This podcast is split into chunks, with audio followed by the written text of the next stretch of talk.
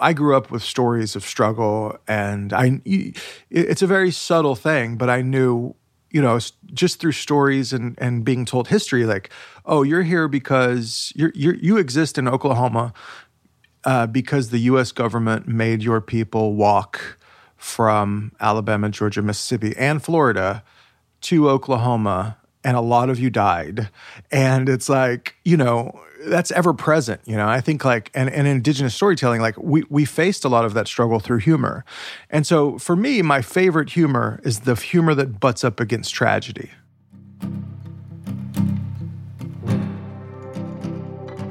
That is the voice of Sterlin Harjo. He is uh, he is the co-creator of a show that I love on FX called Reservation Dogs, co-created with Taika Waititi, who's brilliant also. We recorded this episode with Sterlin about a year ago. Um, a lot has happened for Sterlin since then. Uh, Reservation Dogs had its second season this summer, which was fantastic. They won a bunch of awards, including the Peabody and the AFI Award and the Ind- Independent Spirit Award. Like, it has really, really, really run the table, and I'm so glad that people have found this show because it's so one of a kind. It's so so funny and authentic in these ways that are just constantly surprising and so inspired. Love talking to him. I want to thank everyone who's come out to the Old Man in the Pool on Broadway. We're running at Lincoln Center at the Vivian Beaumont Theater through January 15th. It's a must close, so get your tickets now. Um, I keep getting these notes from people who are saying, uh, Mike was right. All the seats are good. Uh, it's true. I've sat I've sat in pretty much every seat in the house all the seats in the loge and everything. I mean, it's just it's an architectural marvel. So if you go on, I mean, there's tickets starting as low as like I saw like 30, 39 bucks on TodayTix. Um, you can get them on MikeOnBroadway.com. And if you play your cards right, there's rush tickets day of for like 40 bucks that are like front row or front few rows it's been a blast. Like I can't. I mean, Paul Rudd has come. Steve Martin came. Like I mean, it's been like such a dream come true. Mulaney was there the other night uh, with Gaffigan too. There's been a lot of. Uh, it's just been very exciting. Um, I really hope you enjoy this chat with Sterlin Harjo today. I mean, we talk about a whole range of topics. I mean, American history, cultural representation, a sketch comedy group uh, called the 1491s that he's a part of, and we share our funny stories about making kind of terrible short films when we were younger. Uh, I don't think I've ever told that story anywhere. I don't know if he has, but uh, that's really, really fun. It's like one of my favorite stories from the podcast ever.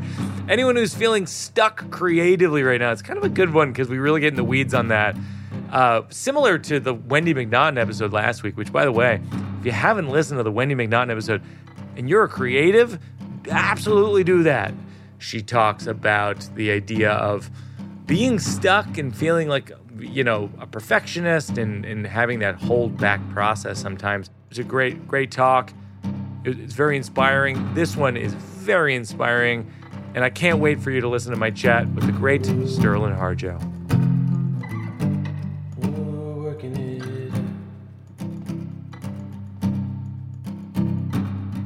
I sort of started digging into your feature films and your documentary. Um, mm. And uh, this maybe the last time was really interesting for me because the you know this show working it out the premise of it is i'm working out my next show in real time and my next show is called yep. the old man and the pool and it's all about mm. death and mortality and this may be the last time thematically is almost right down the line that precisely that yeah. and it's about the musical traditions of native people and yeah. uh, and and how and death and mortality and death and mortality. Yeah. Well, I mean, I think that like uh, you know, coming from Oklahoma, I mean, I'm really drawn to like Southern Gothic, right? Like, you know, uh, and and I feel like that type of storytelling from the South and from rural areas. I mean, that's what it's concerned with, right? It's like death and mortality. Because sure. that is the, I mean, and, and honestly, that's the main thing we should all be concerned with. You sure. know, it's like that is the thing. Right. And, you know, it's like, I, I could I could read a book like As I Lay Dying every you know like that's that's my jam yeah. like we got to get we got to get mom across the river she's dead and she is in a casket you know like for some reason it's like the cross section of spirituality death the unknown, and and and also somewhere in there for me is humor. But I think like through through that, I, I think that, and this is just me th- trying to figure it out myself. But like, Native people, Indigenous people, you know, we're here because we survived, right? Like. Um, you know, I grew up with stories of struggle, and I. It's a very subtle thing, but I knew, you know, just through stories and and being told history, like, oh, you're here because you're you exist in Oklahoma uh, because the U.S. government made your people walk from Alabama, Georgia, Mississippi, and Florida to Oklahoma, and a lot of you died. And it's like, you know, that's ever present. You know, I think like and, and indigenous storytelling, like we we faced a lot of that struggle through humor. And so for me, my favorite humor is the humor that butts up against tragedy. You know, it's like it's like that that humor that exists there's almost not a line between those two things you know and i just find that interesting i think yeah i'm in this that that's how i felt when i was watching the documentary is is mm-hmm. and it, it, you know it's worth noting that uh, the the phrase this may be the last time is a is a line from a, a native song. Yeah. Uh, that so it speaks to the idea of like this may be the last time. Uh, we don't. I think the end of the line is we don't know. Yeah, we don't know. Yeah, yeah, and th- that song trails back through. You know, it's like it was a slave spiritual song. It was also this Muskogee Creek hymn and then it travels through where it becomes kind of a blues standard basically yeah and then the rolling stones have this could be the last time the staple singers uh, yes. Uh, i believe had had had a recording of it first yeah there's this astonishing piece of footage where you see the rolling stones singing it like on a talk show in the documentary yeah. and you're like oh my god like yeah. the degree to which i mean like the, the term cultural appropriation is is used uh, quite a bit these days but like the Rolling Stones clip is, oh wow, this is a yeah. full appropriation. This is yeah. they just they just they stole the line wholesale and, yeah, and put it in their song. Yeah, stole or you know, you know, I I think that it's a little loose back then as far as like you know these songs that became sort of folk standards and blues standards and then it's like it was a bit of free reign you know i think for modern artists to adapt and take some of those songs you know yeah I was watching the that documentary and I was I was thinking about you work through mortality through this discussion of the tradition of songs, but I think that you know that jokes are so similar, and and like mm-hmm. you're saying, humor is so similar. Is it's like how do we cope with this thing that we're all somewhat, at least somewhat terrified of, and yeah. we will face eventually. And I think yeah. one of the ways is song, and one of them is jokes. No, I mean, I, I believe that. And like, you know, humor for me, I mean, I'm such a fan of comedy, you know, like I've been such a, um, it's interesting because I get ta- I get asked a lot. Well, I used to before Reservation Dogs came out. I was asked a lot, like, why don't you like from people back home that knew me in high school? They were like, why why won't you make a comedy? Like yeah. you're funny. Like yeah. you're always cutting up. Like you're kind of a class clown. Like why, why are you making these sad m- movies? Yeah. And I think you're right in that like they're so connected to me. Like these like like like the the and but then transitioning into Reservation Dogs, it was very easy because you know I I had a there's a comedy group that I formed uh, with a few other guys called the 1491s, and it, and no one wanted to hear native comedy because no one knew what it was and no one right. gave a shit. And right. first of all, they didn't they barely knew that we wore blue jeans and like you know uh, you know like listen to iPods. So like.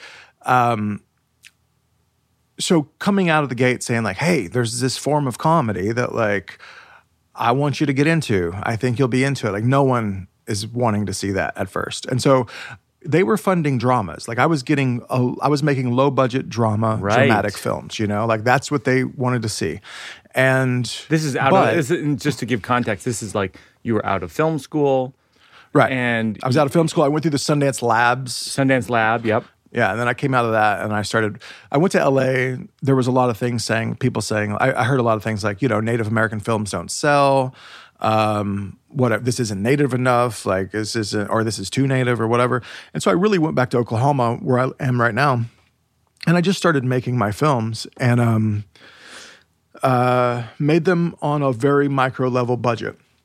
at the same time, I started a comedy group called the 1491s because we were like, man, we, there's there's a, there's like, how do we get our humor out? Like, where is a place? There's no place for Native people to go and see f- our humor displayed. And so we started making these videos and posting them on YouTube. You know, and they sort of took off within the, the indigenous native community and it became kind of a staple like college kids and even like elders everyone was watching these videos that we were putting out you know Wow. Um, and so for but for me like i love that because it was really kind of training ground into like filming comedy for me like yeah.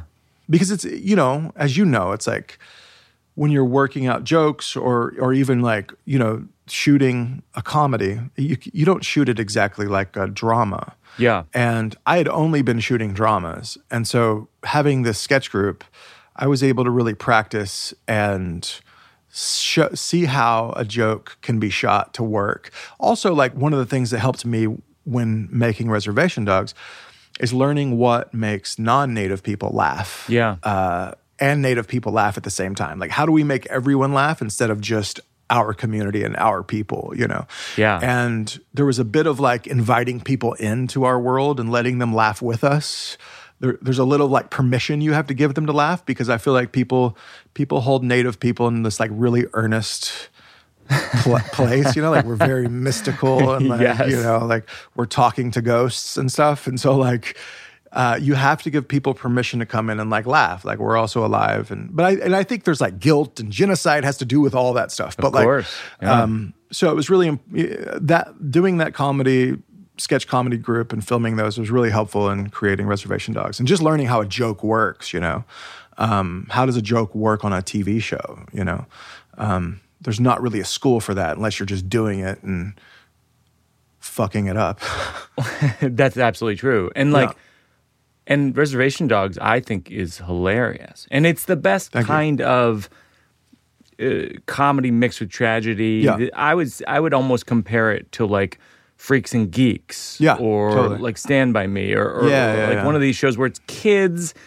And they're just kids being kids, and they're Mm-hmm. fucking a lot of stuff up, but also they're learning a lot, and it's like so. It's like all at once, everything. you know, Stand by Me. Those movies were were really informative to this. I mean, even like Rumblefish and The Outsiders. You know, where it's like um, these, you know, which were shot here in Tulsa, and so like it's kind of a part of your your mem- your memory as a child growing up. But like, you know, I love I love uh, movies or f- shows where kids aren't being quirky adults. Yeah. you know, like like they're being kids. Sure. but also faced with real shit and drama. You know, and and there's humor and there's your world and there's your point of view. But it's like, how do they handle that drama through their point of view? You know, it's Yes. different than I think adults. So I, I don't know. Like that was sort of the goal with Reservation Dogs. Yeah, it's interesting with you were saying like you know you're you're trying to find with native comedy w- you know where are you letting people come in to your culture and Yeah. then where are you sort of uh, showing them something that's outside of their experience because the, Right. because the way I always think of jokes is you have your setup which is something we always we all agree to be true and you have your punchline, uh, which is a, sort of a right turn from that truth. And then I always think of tags as being sort of like once you're in that punchline universe, here's some digressions of Yeah. what what else could be true. If this is true, what else is true? And so th- the ma- the mathematics of jokes are like that. I think that one of the things that must be a challenge with native comedy is that the Amer- just the American experience uh, alone, in terms of understanding Native history, is all over the map. Yeah, man. And so your your your setup uh, is not necessarily agreed upon. right, right. You know what I mean? There's there are people who go like, "Well, the native it wasn't a genocide; Right, it right, was right. disease or whatever." And you go like, "No, no, no, uh, that it was a genocide." You know what I mean? Like there there's there's a lot of disparity if you dig into the different people telling the histories, what the history is. And so then you have to deal with that from a joke perspective, I feel like. Yeah, I mean, there's so many like books that come out that are like, oh, actually, the Comanche were, you know, like brutal people. You know, it's like well, sure, they were brutal. They were like running for their homes and their lives, right? Like, if you're taking them into context from this moment that you're talking about, of course you could read it that way. you Yeah. know? Or it's like there's a lot of revisionist history. I feel like you know, and um, and no one does agree about our history. I mean, like, I mean, it's depressing talking about. You know, it's Yeah, of course. uh, Yeah. you know, it's like, and and and I think growing up, it's like you watch movies where your people are represented as the the zombies, right, and like the bad guys, and so all of that. There's a lot of baggage that comes into. All right, let's go make them laugh. Indian jokes, you know, Sure. Like let's go. Sure. And so, and I do think that um, one of the things that we did with Reservation Dogs was kind of acknowledge that. And we had to acknowledge, like, if I said to your audience or whoever, 90% of the people in the world, if I said, like, draw me a Native American person, like, it would be a person in buckskin on a horse with long hair, uh, with some beads on and, and, and like a choker, whatever, you know, like, that would be the classic vision of what Native people are. And Reservation Dogs acknowledges that, and there's this character who's Yes, played by Dallas. very funny. Who's played? Yeah, he's played by Dallas Goldtooth, who was one of the founding members of the comedy group. Yeah, And, 1491s, yeah. yeah. And so you know, it's like we have to acknowledge this Yes. because it's going to be like the elephant in the room that doesn't get acknowledged if we just try to go through and like, oh, we don't think about any of that stuff. When in when in reality we do. And so it was like, all right, here is this guy, and this is what you think we look like. And we just did a setup of this whole show to this point where you're seeing like kids stealing a chip truck, the Stooges are Yep. playing I Want to Be Your Dog. Like it's kind of punk rock. Uh, and then all of a sudden, this character drops in, Yes. sort of a spirit guide, and like, and he talks in his like poetic thing, you know, and like, but I think that, well, like you're saying, you know, our setup, a native, like, there is no, there, it's hard to set that up. So it was like, drop them into this world, make them feel like, make them drowned a little bit. Yeah. They don't know where they're at. They don't know what the hell's going on. This is very different, but then bring this character in Yeah. to ground to ground everyone, but also invite them in to laugh at this stereotype that we all agree is like the sort of image of what has been put upon us. Yeah. Um, and there's some truth in that image as well, right? Like we did at one point dress like that. Um, and you know, we we we did ride horses, and there's a lot of truths in that stereotype. But like, isn't it ridiculous that you think that that's what we are now to this day? Right. Yeah. And I think that also helped bring in the audience and give them permission to laugh and kind of be like, oh, I get where we're at now, you know? Yeah, I think that one of the things that I like most about the series, and and and I'm a big cinephile, so like more Yeah, often than same, not, yeah. I actually like, I'll usually see a TV series and I'll go, I wish they had just made a film of this. Uh, that's like my dirty little secret about a lot of Yeah, yeah. shows. And uh, Yeah. and with your series, I'm like, I'm so glad they made this a series. Mm-hmm. Uh, you know, because it merits, you know, going down the rabbit hole of each of these characters. I mean, I, I felt that way about a series I was on as an actor, Orange is the New Black, where Yes. where I was like, oh, Jenji did this really smart thing where she presented this world. And then she's decided, okay, I'm going to go down the rabbit hole of Crazy Eyes. I'm going to go down the rabbit hole of, you know, the, uh, Yeah. you know, the the warden character, et cetera. And we're going to understand in sort of a holistic sense, like what what the human experience is through that. And I feel like that's what I like most about your show, is that every episode, I feel like I'm understanding these characters in completely uh, different way, and I'm, it, you know, the most exciting thing for me is I'm seeing myself in it. Uh, Right. Which I think is the goal of sort of all great storytelling is that you you see Right. some part of yourself in the story. Exactly. And, you know, I think that, you know, when I watched the um, British Office the first time, right, I did not know that world, you know? And Yeah. it took me a couple of episodes to get into the rhythm of that humor Yeah. and the accents and know kind of some of the slang. Yeah. And but once I was in, I was so in. Like I was like, I mean, I watched that shit like twice a year, you know, the whole thing. And like wow. and like I I was just so invested. And and I think that part of that and in, in Orange is, the New Black is a example of that. And you know, in this show, we have to create this. It's not just uh, the world of the show. It's also like re- redefining native experience. Yes. And kind of showing and showing the reality of that and what it's like in a community, which nothing has done really. You know, like there's a new show that came out called Rutherford Falls that does that well, but like nothing before that has done that. And it was like, because we had to feed into the lie a little bit, I think, you know, because no one wanted to see a show about kids hanging out, stealing and shit. Like, what are you talking about? You know, there's just no context for all that stuff. And so building that world out, like it's it's so much bigger too. I mean, we started so narrow, and it's Yeah. like I th- feel like we have to slowly kind of build that. Um, but like one of the one of the things that I think, you know, speaking of the office, is like I didn't want to explain or handhold anyone coming into this world. Like I just want to drop you in, Yeah. and hopefully you come on board and get invested enough. But like once you're in this world that you don't recognize, then you connect with the human aspects of Yeah. these characters.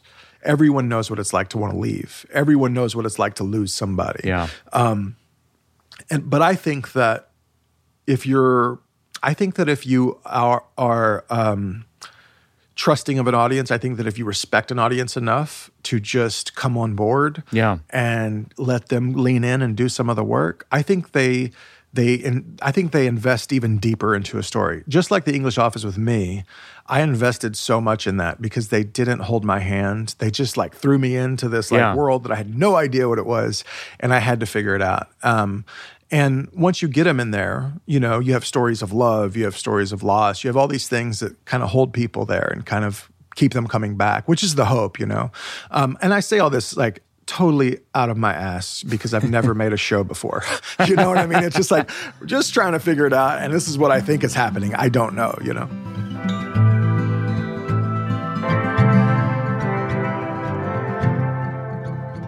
my wife Jen and I watched all your features, your documentary, Yeah. uh, you know, all the episodes of Reservation Dogs. And I think what was startling to us was that you made your first feature, I want to say it came out in 2007. Yeah, I made it when I, in like 2006 or something. I think. Yeah. And, Yeah. and it, and it, and it was, it's phenomenally good. Thank you. Uh, and it's and it's also funny. I mean, you're saying it's so dramatic, Yeah. but it, Yeah, it no, is dramatic. there's it, it starts Yeah, with the, it starts with a suicide and Yeah. and works from there.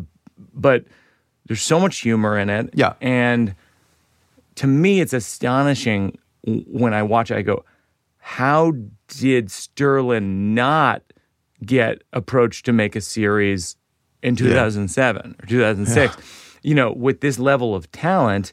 Mm-hmm. And I think that there's a there's sort of a a sad part about that, and there's a sort of a positive part of that. The sad part is how come that didn't happen.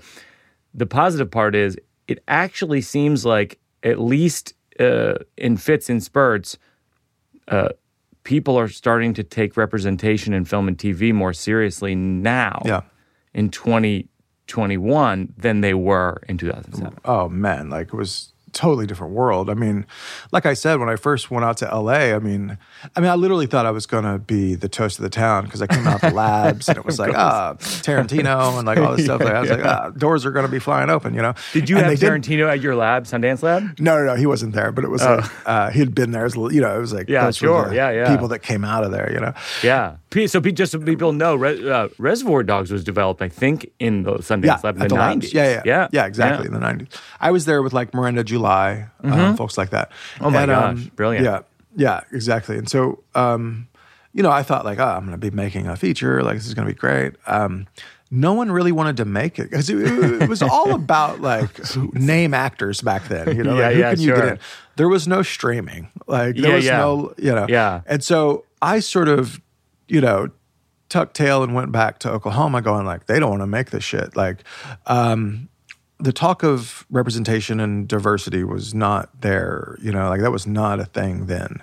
But I always knew like all I have to do is go home, keep making these films, and eventually the industry will turn around right like it will it will change and it was a gamble and i was going from project to project and directing whatever i could in between short documentaries whatever just to make money um, and it did pay off you know like the industry did change um, and all of a sudden you didn't have to have name actors in your Yeah. show or in your film and streaming became easier and then all of a sudden i was all of my work became tv after that because feature film still has these rules or whatever but like i started working in tv and none of that really mattered and they sort of seemed to embrace stories that you hadn't heard before and and then i was like oh i can do something you know and then of course taika being friends with taika helps a lot obviously Yeah. um, and you know, and we were we've been friends for a long time, and I watched him sort of explode into the star that he is, you know, which is strange to watch as a friend, Yes, you know. sure. Um,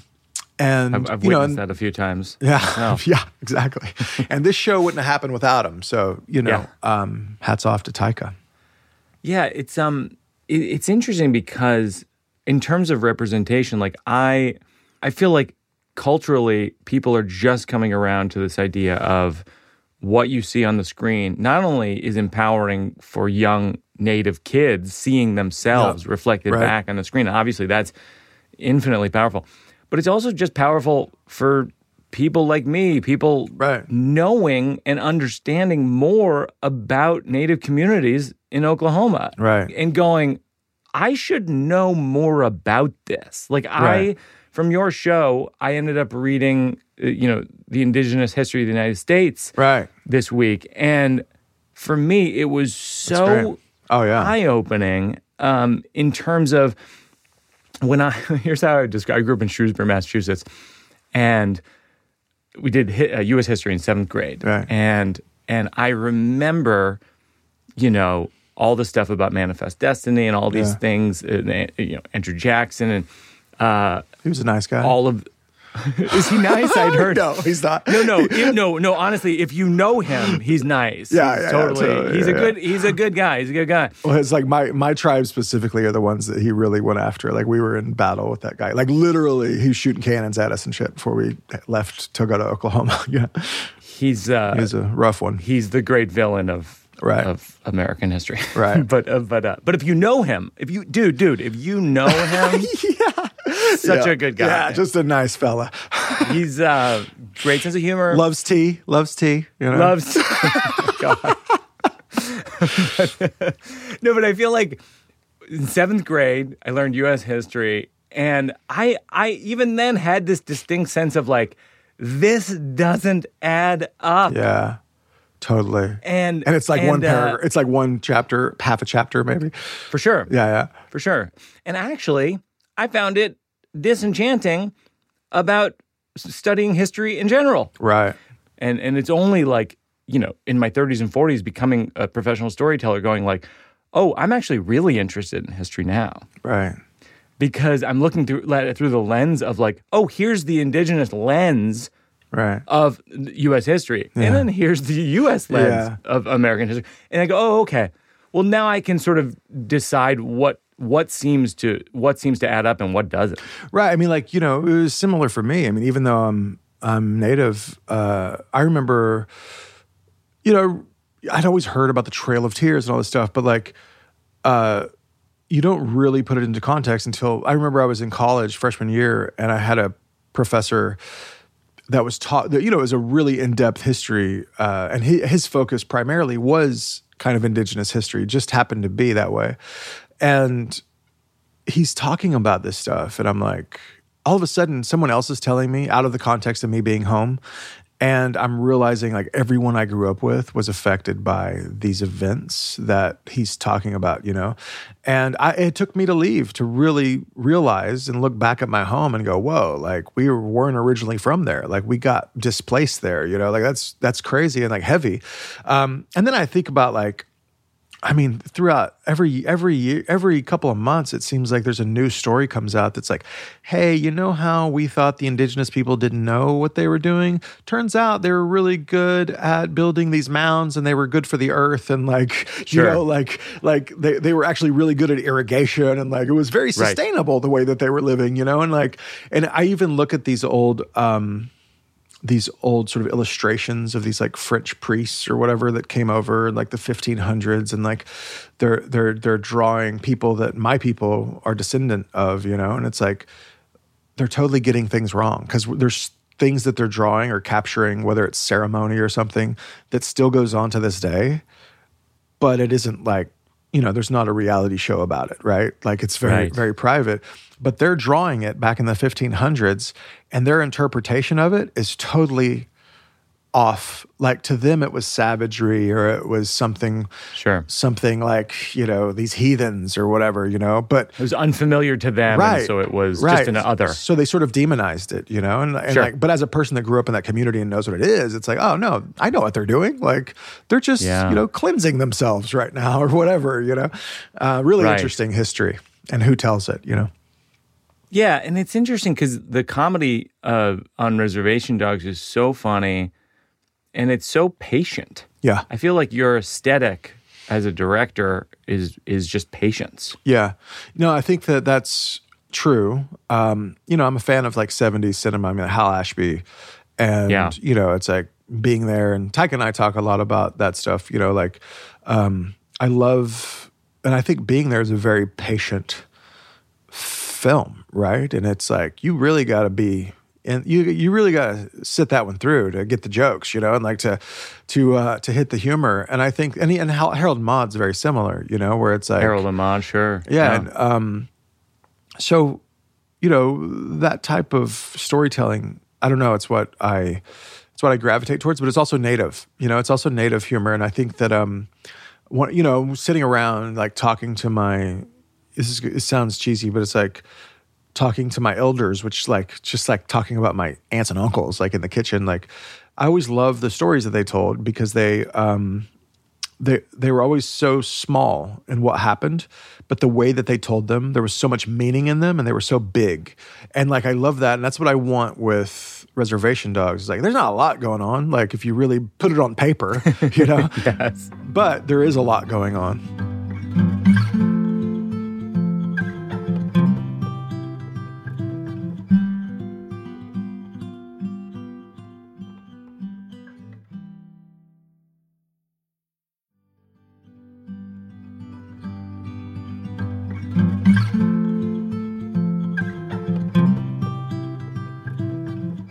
Listened to the Bill Hader episode recently. Tulsa, my Tulsa buddy, fellow Tulsan.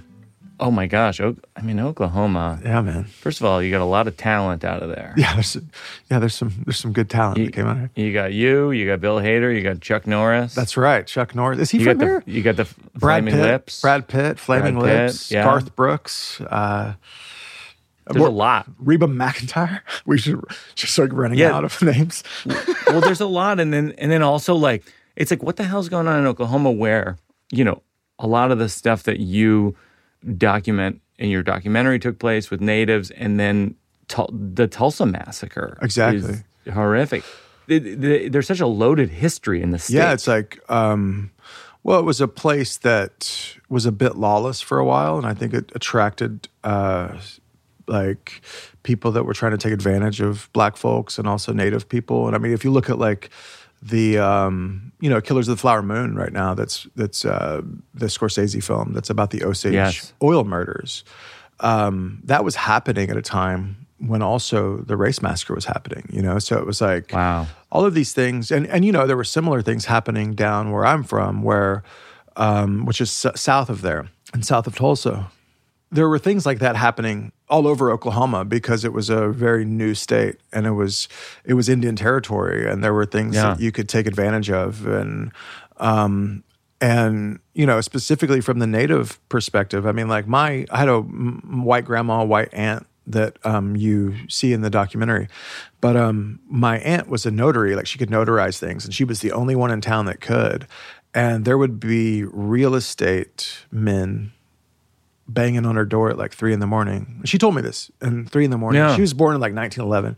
She she had um they would uh, bang on her door at three in the morning, and they had took a native local native man out and went on a bender, and you know got him way more drunk and came there to buy his land, and she had grown up with the native man, right? Um, but they were known to kill people and so she would have to notarize it you know and sell it for way cheap and there were No. like there were stories like that you know from home that were like you know lots of like um people murdered or like land deeds signed over with just an x so like they don't know who signed it or whatever you know like Wow. the records back home are really crazy like the the land records a lot of corruption going on, but it was because it was such a young state, and I think that also led to um, creative people as well. You know, like Woody Guthrie came out of Oklahoma, you know, and even like Wanda Jackson, you know, and I think that there was a lot of uh, cultural diversity and and um,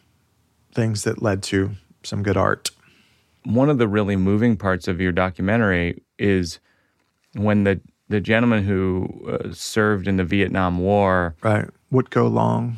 Yeah, he um he talks about forgiveness, yeah. and uh, and and and forgiving the forgiving himself for things he's done wrong, forgiving the you know the country. Yeah. But it's sort of like I've that's a hard that's a hard uh, pill to swallow. I feel like Mm-hmm. is this idea of you know he's forgiving the country for you know uh, uh, arguably unforgivable acts against his people. Right. Yeah, I mean, I think that um, I think that there has to be a way moving forward, right? And I think that if you don't have I mean, I think that's what we're all sort of pushing towards, right? It's like some sort of forgiveness and some sort of like redemption and some sort of like, um, I mean, we all come from, most of us come from people that were oppressed or in one way or another kicked around. And, um, you know, that's just sort of human existence as we butt up against each other. And, you know, and I think that, you know, I think that through forgiveness and things like that, you have to learn, you know, you learn how to be better human beings. And that's all we can do, you know. And I think that, um, you know, for me, I've learned more and more. And I, you know, I, I think that, I think that comedy, honestly, the more I've moved through any types of work that I've done, I think that comedy is the most sort of, a, it like, explains the world best to me. Like, Yeah. like, like I feel like comedians have their finger on the pulse of what's happening in society better than anyone, you know? And I think that part of that is being able to look at the situation and really look at it from every angle and make a joke out of it. I think that that makes you a smarter human being, honestly, to, to be able to look Yeah. at something from all sides, you know? And I think Yeah. that when we approach humor or jokes or whatever, you know, and, or or just life situations, just like what he was saying about forgiveness. You know, it's like um, at a certain point, you look at these situations and you have to you have to find forgiveness, or else you'll drive yourself crazy. And it doesn't it doesn't forgive anything that anyone's ever done, um, but you have to be able to sort of move forward. I think with yourself and also with your people and. Um, you know, uh, like I don't know, like I've, you know, I have children, and it's like, what are they? What do I want to leave them? Yeah. Like, I want to leave them a world where people understand better the people that they come from, right? Like, I want them to Yeah. be able to go into a place where it's like all white people. And when they find out they're Native American, they feel like they have an understanding of my kids because of something like reservation dogs. I went to I, I went to a store in Nebraska one time and it was uh you know, it was on the edge of a reservation. It was in a border town. It was an all white town. And I walked into that store and it was like a record scratch, you know, and everyone turned and looked at me. And I never felt that because in Oklahoma, our communities are very mixed and Sure. it's not as like separate. There's not closed borders. Um, and and I remember feeling that and just going like, man, like I don't ever want my kids to feel that, right? Like I would never want my kids to feel that. Um, and I think that work like Reservation Dogs and other work that's coming out will only help that. Um, so this is a, this is called the slow round. It's just like a series of sort of questions about your memories and things like that. Do you have a, a smell memory from childhood, either really good or really bad? Yes, I have. You know, I, I, I think of, I used to go, my grandma's house, we used to go out and we'd run around the dirt road. And the neighbor farmer, we just thought it was her land, but it was probably his land. Um, the neighbor farmer's um, cows would shit everywhere. And Yeah. we had this thing where we would pick, we, we would see who could throw a dried up shit the farthest, you know? And it was like, I, th- I think they call it like a, uh, I forget what they call a cow patty toss is what they call it. And my uncle would make us do it. And like, and the smell of cow shit and the beautiful sort of prairie and like all of those mixed together for some reason is like childhood to me. You know, it's like a summer Sure. a summer breeze, Sure, uh, like sure. like everything in bloom, and then cow shit Yeah. just to cut through it all. You know, like Yeah. to me, it's like Yeah. that's home. yeah. That's amazing Yeah. when, when terrible smells become Yeah. beautifully nostalgic. yeah, yeah. Do you have a memory of like a like a particularly strange neighbor, someone you grew up nearby, or a family friend who was odd? there was a man that lived across the street from my aunt, and I was at her house a lot. And his name was Old Man Mead. That's what they called him, Old Man Mead. And he would come over and he chain smoked, and he had really long uh, fingernails. He's an old white man. Yeah. really long Yeah. fingernails and like cigarette stains on his fingers. And Yeah. uh, he would uh, come over and he smelled like cigarettes. You know, like he just Yeah. smelled like cigarettes. He would come over and not say anything. Like he would just sit there, and I'd be in the front room, and he would sit there and look out the door while my aunt and them sat around watching like uh, you know country music channel or something. And every now and then, my aunt would ask a question like, "Weather's crazy, huh?" And he'd go, "Yep." like that's it. like that's it. And he just did that for like a couple hours once a week. Yep. That's a that's so funny. Jim Gaffigan was saying something similar, which is that th- his nostalgic smell is cigarette smoke. Oh, because yeah. you don't smell it anymore Right. out in the wild. Right. You don't. His growing, yeah. yeah. You don't smell it anymore. No, you either smoke or you don't smoke. Right. But if you don't smoke, it ain't around. Right. No, it's a definitely reminds me of childhood. Yeah. No, totally. Oh my gosh. Yeah. Same. Do you uh do you have a memory on a loop from childhood where it's not a story, but it's just something that that hits you sometimes? Yeah, I mean, I um I remember walking. I used to always walk everywhere I went. I kind of thought I was like stand by me, like I was a kid. That. Yeah, yeah. And I used to walk everywhere. And there was this one alley that's in downtown Holdenville, the town that I'm from. And I used to walk in that alley and pretend that I was in like New York City from the movies that I'd seen or something. you know, and just waiting on like a fight to break out, you know, like some drama to happen. Oh, Nothing great. ever happened, you know, but like, because they were all like oh, abandoned that's buildings, so but it felt like I was in the city. And I always used to take that route when I would walk around. Do you remember being when you were younger just like an inauthentic version of yourself, like in middle school or high school, where you're just sort of finding yourself and it's not who you end up being? For sure. I mean, like, I remember one time Corey Haim.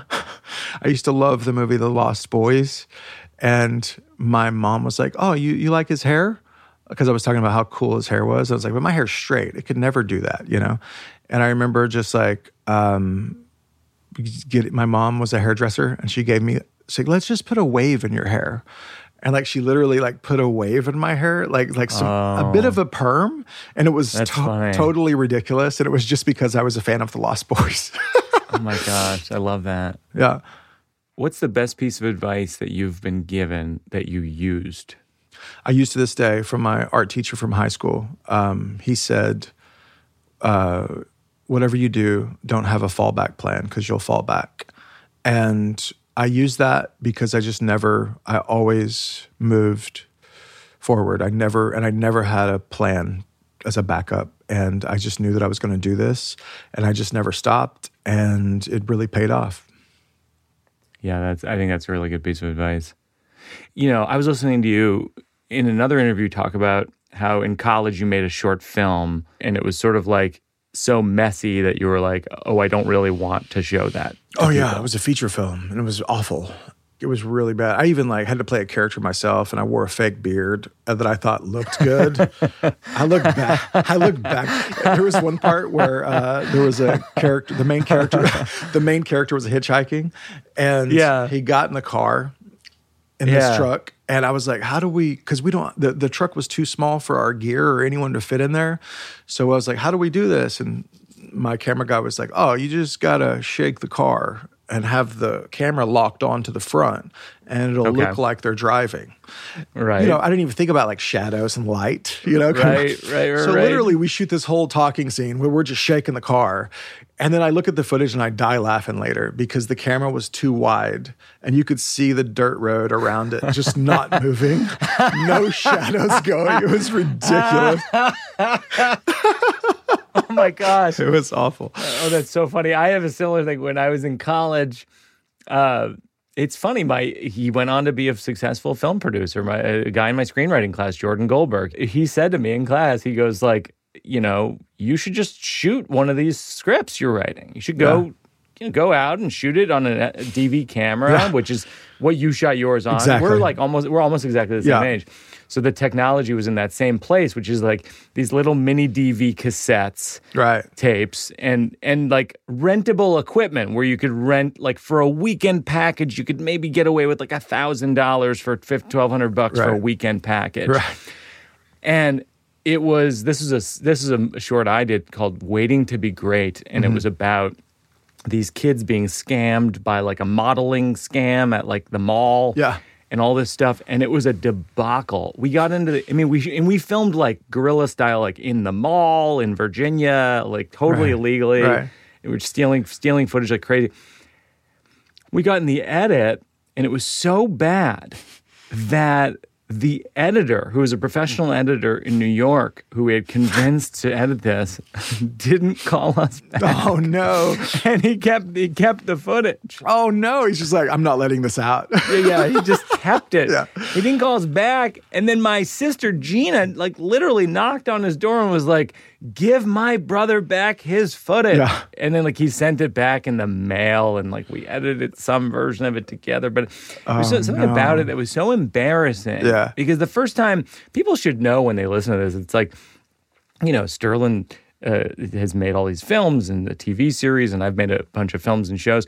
Uh, Uh, the first, your first stab at things are is not gonna go as well as you imagine in your head. Oh man, it's awful. Like because you have these ideas of what you want it to be, and I really thought like I was watching this like epic cinema, you know, and like I was trying to do Of that. course. I was trying to do that on a DV cam, and it was like, Yeah, dude, yeah, of course. every cliche you could think of was thrown at the wall, and um, I mean, the first time I ever got hired to do anything, I, I was hired to film a wedding. It was the first time I ever got paid. I got paid $150 to film a wedding. I filmed the whole wedding and the reception and also the photos that were taken. And then I, had submitted this script to the Sundance Labs. I needed a scene to show them of something that I shot and directed to oh send to them to try to get in the labs. I quickly went and shot this scene with my friends outside on the porch. It was an awful, pretentious college short. And get home, realized that I taped over the whole wedding. And I'd already got paid for the wedding. No. And so Way. it- I start recording over the tape when it comes No. to the, the father No. brings her out. Yeah. The father brings her out. It's like, duh. It's like the music starts. It starts recording. It comes back onto the wedding when they say, I now pronounce you man and wife. No. I'd No. recorded over the whole thing. And I was so embarrassed. I hadn't edited. I hadn't ingested the footage. kills me. So I, so I sent it back to them with a check for $150. And I said, I'm really sorry. And I made a video, a DVD of just a montage of them dancing and hugging and taking photos with like music over it. Oh, it was awful. it was awful. so Oh, bad. the montage. Hopefully they, they like Reservation Dogs. Hopefully they're watching the show now. But it's it's interesting because it's like you and I have that similar origin story where we just went off with the camera and Right. shot some stuff, and it was a debacle. Right. It's like what would you what advice would you give for for students like studying film in high school, college right now? I mean, that's honestly the advice I would give them is go make stuff. Just make because, it. Yeah, because you got to get those bad ones out. And you got to Yeah. get those bad scripts out. And your first scripts are going to be bad. I look back at my first scripts and it's like, they're so pretentious. I mean, like, you know, just graduated high school. Like one kid's we're eating Bound for Glory, and they Yeah. need to, they want to go. Him and his cousin want to hitchhike and go see the home of Woody Guthrie, which is literally thirty minutes away from where they live. Yeah, yeah. And it's like Yeah, to yeah, me, I was making to me, I was making the great American story, you know, and it was Sure. like, and and I look back at it now and I cringe, and and I literally named it, you know, you know the movie Ordinary People, the Redford, like, Sure. I named mine Ordinary Folks. so you have to get the bad ones out, you know? Like I think you got to go through those. Ordinary folks. Yeah. Ordinary folks. Man. Oh, that's amazing. Yeah. I thought that was going to be a hit. Do you um this is one that Anne Lamott has has this great book about writing called Bird by Bird and and she asks people to describe a school lunch that they remember eating when Right. they were a kid. Do you remember one? Yeah, I mean, um, Salisbury steak was always the one that we were like, oh, that's the jam. Like whenever, because we went through we went through this period, I think, at my school where like we would always like bring our lunch, but then it Yeah. got really hip for us to eat the cafeteria. Like all the like, it was Oh. like all the cool kids started going like, nah, man, we're gonna eat that cafeteria lunch, and so we started eating the cafeteria lunch, and I remember it first started with Salisbury Steak Day. We would go back to Salisbury Steak, which like now, like I think of that and it's like that was the worst piece of meat. I mean, it couldn't have, it couldn't have been meat, you know.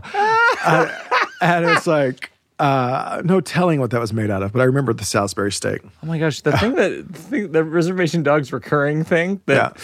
always kind of grosses me out, but maybe it's awesome is like the backstrap from the deer. Oh yeah, it's the best. Yeah, Is Yeah, it it's like good? a- it's really good. Yeah, it's like where the it's where the like uh, tenderloin, like the steaks come from. You know, like you can. Oh my it's the best part. Yeah, yeah. The kids talk about it, you know, like Yeah. it's pizza or Well, something. like you know, it's I think in in places in America and the cultures where there's a lot of hunting, it's kind of a joke because everyone. Oh, the first thing you always mention is backstrap. Like that's because like Oh, really? Because they don't know exactly how to cook the other parts. It's the easy part to cook. Oh and you hear these people, they're like, Okay, okay. yeah, all I, get, all I take is the backstrap." You know, and it's like that's because they they don't know anything else to cook. That's really funny. This is revealing so much about me to to all of my hunt, oh, All your my hunting hunting crowd? Yeah, listeners. Yeah, yeah. What is it? So when you were hunting, you you were hunting growing up. Yeah. What was your biggest hunting mistake? I think always the biggest mistake is no no patience, and you know you're just sitting there for like an hour and like you're hungry. And you're like, oh, let's get out of here. Like there's nothing going to show up, and then all of a sudden a deer shows up and you scare it away. You know, Yeah. like that was Yeah, yeah, that's always the biggest mistake. Um, it's like you just have no patience and you just want to get out of there. Do you think you learned patience from hunting for in your filmmaking? Yeah, I mean, like you, I think like you know, my dad always said like hunting isn't about killing the animal. Yeah. it's about being in the woods by yourself. Oh, and and the the the animals and the meat is the bonus but like that's not what it's about and it really is i think it's a very cathartic sort of meditative experience where you sit in the woods and you think about yourself and your issues and your day and and what's coming and all of that and i think you know it can be uh, it can be full of anxiety while you're sitting out there, you know, because you're really processing all this stuff. Um, and usually by the end of that, though, you feel better, you know, and I think that there's something cathartic about it.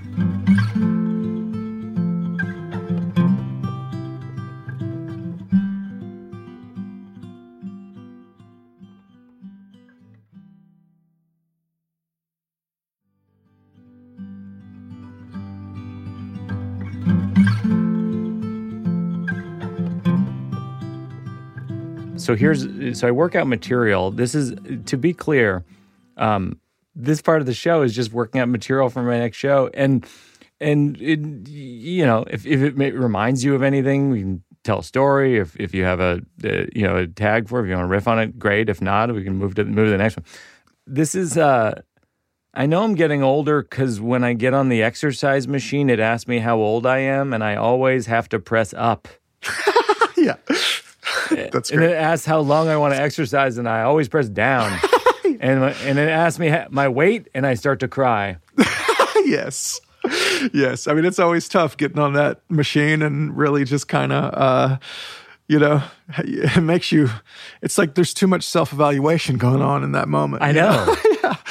It's like I don't want to think There's about all this lot. stuff. Like I'm here to fix this, you know. Like Yeah. I'm here. I'm here to be younger and live longer.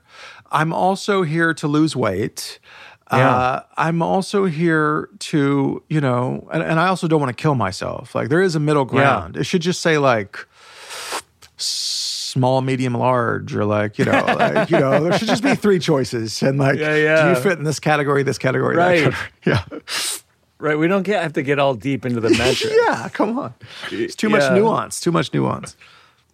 You don't need to stuff me in your algorithm. Let's Right. just do a little jog. Right. And we don't have to talk about it too The much. life insurance companies are probably taking note and all of that. Oh yeah, exactly.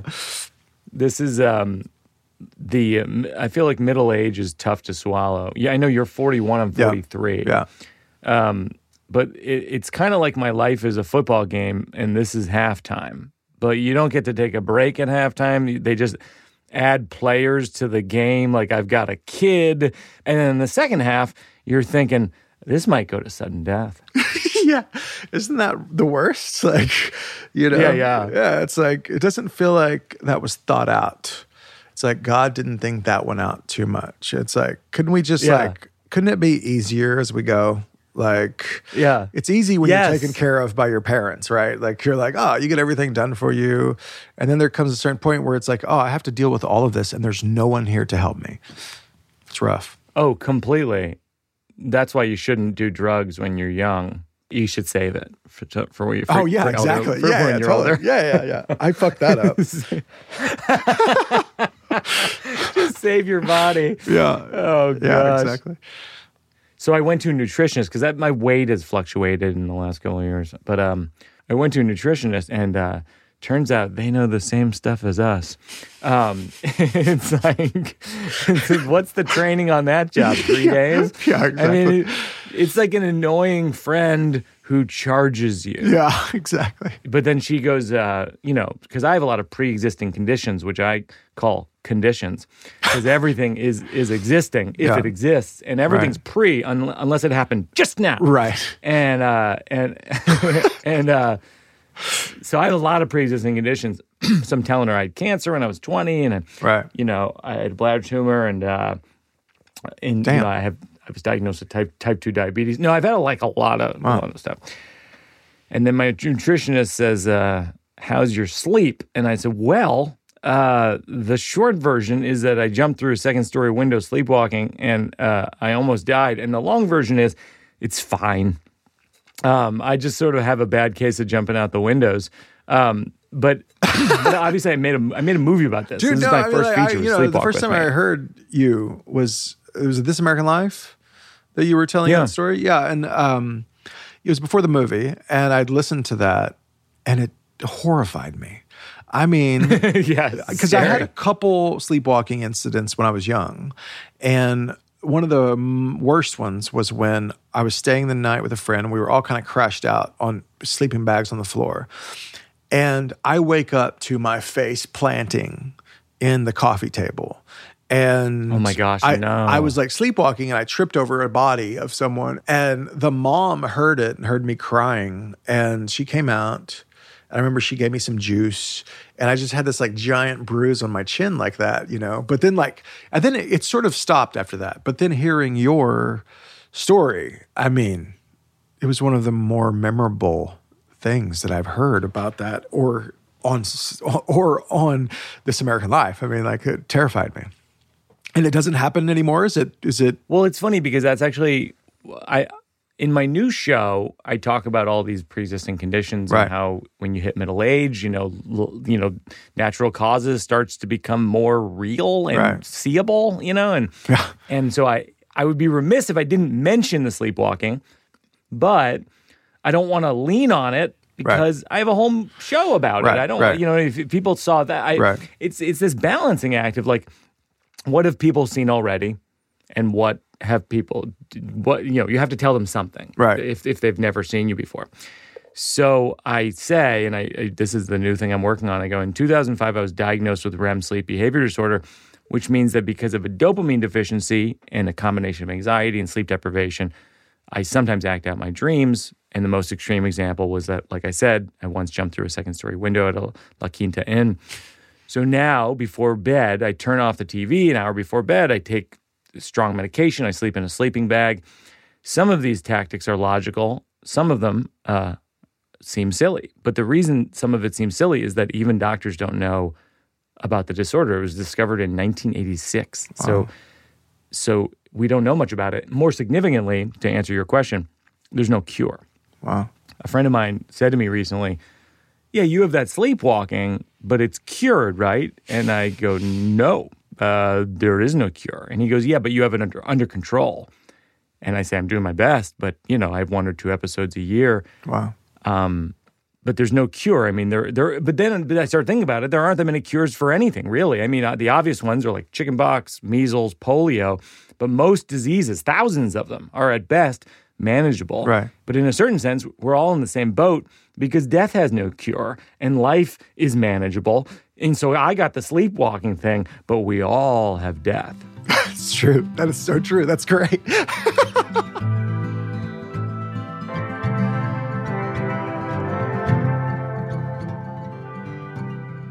So the thing that we end on is uh, working it out for a cause, and it's basically if you choose a nonprofit, I'm going to donate to them, and then I'm going to link them in the show notes and encourage the listeners to do that as well.